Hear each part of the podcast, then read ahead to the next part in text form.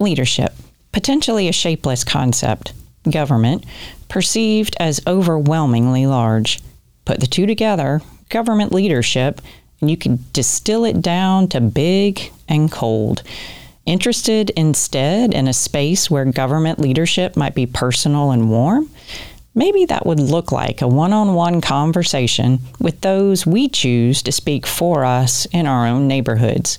We see them walking their dogs, shopping in our grocery store, talking with neighbors in the coffee shop, cheering from the Little League sidelines, witnessing community tragedy, solving problems, and generating opportunities. Now let's get to know them and know what motivates them, what nourishes them, what inspires them. From Studio 67, I'm Ginger Delegal, and this is Pack 'n Chat 670 seconds with Florida's local leaders.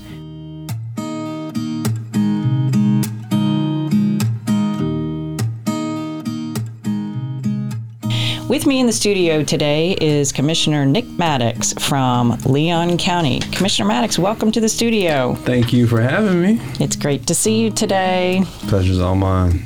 So, we've been talking about leadership, and you're a local leader in this community. You also have a day job, you have a family, lots of volunteer work you do, all kinds of sort of overachieving activities, a long to do list, So, what keeps you what keeps you going every day to get all of those things done? Well, you know, there's a lot of things that I can think of, but one thing in particular is, you know, when I, when I wake up every morning, I think about a legacy I want to leave for my children. Um, and and the example I want to set for them as an adult. And so um, that that is the thing that drives me every single morning. As a matter of fact, I get up and the first thing I do is I meditate a little bit with them in mind. I imagine each one of their little faces and, and what I want them achieve, want them to achieve as adults, and the kind of legacy I want to build for them to carry on uh, when they get older. Um, so that's that's that's the that's my most uh, important and, and, biggest driver each and every day for me to to do what I do. Tell us what your Florida story is too. How did you get here? Um, you know, I came down here in 1999 to play football for Florida State. Uh, played for the great coach Bobby Bowden. Spent four years at Florida State left and swore I was never coming back to Tallahassee, as we all do when we get here and uh, from out of state, and, and went and played a few years professionally and came back in 2005 because I had to finish my degree because I left a semester early, and I've been here ever since, and uh, it's been it's been a great place to live. I love the state of Florida. I love the city of Tallahassee and Leon County. So, how did you go from football player, came back to Tallahassee, finished your degree, to running for countywide office? Interesting story. Um, I, I, don't have much of a political background. It's just uh, something that was kind of I kind of fell into, which has been the story of my life. I didn't have much of an athletic background. I first put picked up football. I had more of a, a video play, video game playing background. My, my mom made me play football, which I was kind of good at. So um, I was working for a guy by the name of Mark Scott, and it was 2009, and he was looking for someone to run for office because he didn't like the incumbent. And he said, "Nick, I think you're the guy." And I said, "I think I'm not." Uh, and he, he, he pressed me a little bit, and we talked about. it. And he said, "Well, go talk to some people, and uh, I know I'm your boss, but I'm not going to make you do it." And so. I went and spoke to a few of my friends. Sean Pittman was one of the big influencers, and he told me, he said, Nick, you got you got to go talk to 20 other people. If they say yes, you should go. You should go. If not, then don't worry about it.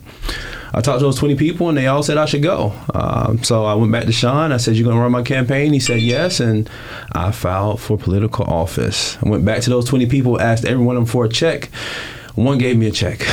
so uh, it was one of those things of, of hey, you know, we, we believe in you, but we didn't know you were going to run against that guy. Um, and we so happened to win the election, be the 16 year incumbent, and it was it was I caught I caught the the dog by the tail, and I've been uh, trying to catch up ever since. But it's been a great ride. It's been an awesome ride. I've enjoyed my my experience as an elected official. I've enjoyed my meeting the people, the commissioners across the state, constituents across the state, and learning how how politics actually work, not just at the local level, but the national level as well, in state.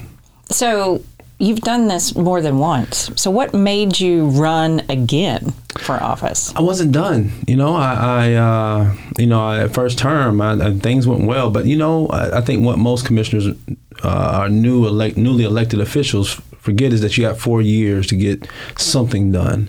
Uh, and so that first year, I spent a lot of time just learning. Again, I didn't come from a political background. Matter of fact, the place I come from, people don't vote. Uh, and so I spent the first year just watching and learning, um, you know, inserting myself in conversations that I knew about, but then again, not inserting myself in conversations that I had no idea about, but learning uh, how things are supposed to go. And by the time, by the end of that first term, I, I, I felt good about what I knew, but didn't feel as good about accomplishing everything I wanted to accomplish. So I ran again. I had an opponent my first election. We we won pretty handily. I think like 70, 70 30 uh, was the was the vote count there. But when I sat back in that seat, I felt like I had a better understanding of how to get things done, and I started moving in the direction of, of, of how instead of learning. And uh, it's been it's been it's been good for me ever since. I've, I've I've pushed for for us to redevelop Orange Avenue Apartments, which is our which is our projects here in Leon County. Uh, we're we're well on our way to doing that, and I got a few more things that I want to get done. But that was that was one of the big things when I when I took office that I wanted to do was start that project. Sounds great. Mm-hmm. So, going back to your family, congratulations, by the way, to your daughter and getting in the IB program at Rickards. Thank you. But kind of bringing that forward and talking about starting your day with meditation and legacy and thinking about your kids in particular, bringing that into the world of multi term county commissioner, when you're sitting there in a public hearing and people are literally yelling and screaming at you, what do you draw upon in that moment even to to continue to do the work that you're doing? Um, you know i try to live my life with the least amount of emotion of emotion as possible. Uh, i think that rationality should rule how we how we govern ourselves as elected officials. Uh, and, and, and understanding things in that way you understand why people get emotional and also you understand that you have to keep caps on your own emotions because an emotional decision in most in most cases uh, is likely not the right decision. And so i try to i try to take my time through things. I try to think things through. I try to work from work from from the person who's speaking, I try to work from their thoughts, their attitude, their experiences versus working from my own. So most times when I'm sitting on that dais and someone's going crazy over an issue, I try to think about why. What is it that happened to them in order for, to produce this type of emotion? And I try to identify with that emotion. And once I identify that emotion and understand why, uh, I make my decisions based off of that, along with the facts and the data that we get as commissioners. I, I think earlier on, something that was taught to me was people never most people never understand the decisions that you make because they'll never get the amount of data that you get in order to make your decision. But you have to balance the data that you get with the emotions those people feel so they feel they feel like you're not totally ignoring the human side of it, the the, the part of you that need to be that needs to be empathetic to what they're going through. And so um, Robert Robert Greene is, a, is an author that I love. I've read all of his books, 48 Laws of Power, Laws of Seduction. Um, two of my favorites is the 50th Law and Law of Human Nature. And it's all about really taking the time to, to understand how human how the human mind works and and not letting your decisions be based off of emotion. So I, I really, really try hard, try really hard not to let my emotional self get in front of my rational self when I make decisions as an elected official.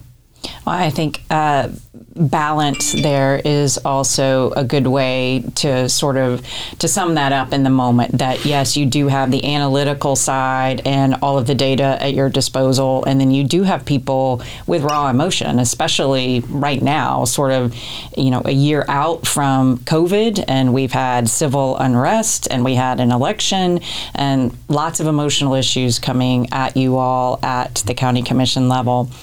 So we can just wrap up here, but if you had a, a, backpack that you took with you every day, what would you put in your that backpack, figuratively or literally, um, to help you through the hard times? Well, I've talked about most of it. Uh, in that backpack would be uh, those Robert Greene books that I just chose, the 50th Law as well as the Law of Human Nature, uh, a photo of my kids, um, a pair of black on cloud running shoes with some FSU sweats. Um, and about and my Whoop band. I can't forget my Whoop band because I got to know my heart rate while I'm doing all this working out. Uh, some AirPods because I got to have music, and last but not least, a full gallon of water. That's what would be. Might be a heavy backpack, but that's what would be in there. No red Kool Aid. Nah, I'm gonna leave the red Kool Aid alone for right now. My, my daughter has me on this whole thing. It depends on the month. I mean, I mean, if it wasn't this month, it'd probably be some red Kool Aid in the whole gallon of water. But my daughter has has has tasked me as of February 28th. She called me. She said, "Daddy, we're going to do a gallon of water every day for the month of March, and we're only doing water." Uh, except for Friday, Saturday, and birthdays. But Daddy, you don't get to do birthdays. You just get to do Friday, not even Saturday, because you're an adult and you need more water than me. So, so I'm just doing water these days. She sounds like a girl after my heart. That's my girl. So, last question: um, In those AirPods, what song do you have on repeat over and over? Do you keep going back to? Oh man, that's a good one. There's so many. Um, Tupac has a song. It's uh, "It Ain't Easy." It ain't easy. Um, it's, it's specifically written for uh, black men, uh, minorities in general, but it's not. But it, it really covers a myriad of thoughts. If you really take time to change some of the words, it could fit for you too. It ain't. And, and the chorus says, "It ain't easy being me," and it's not. I mean, I mean, if you think about anybody, even you, I mean, it's not easy being who you are. Think about how how many times you you place that mask on in places where you really don't want to place the mask on, but you have to because that's what you have to be in that moment, right? Um, how many people know the real authentic Ginger Delegal? How many people know the real authentic Nick Maddox? How many people deserve access to that person? Uh, so that would be on repeat because it ain't easy being me. That's a good one. So we'll conclude with that. Thank you for being here. So, for everybody out in our listening audience, we look forward to talking with you in our next episode.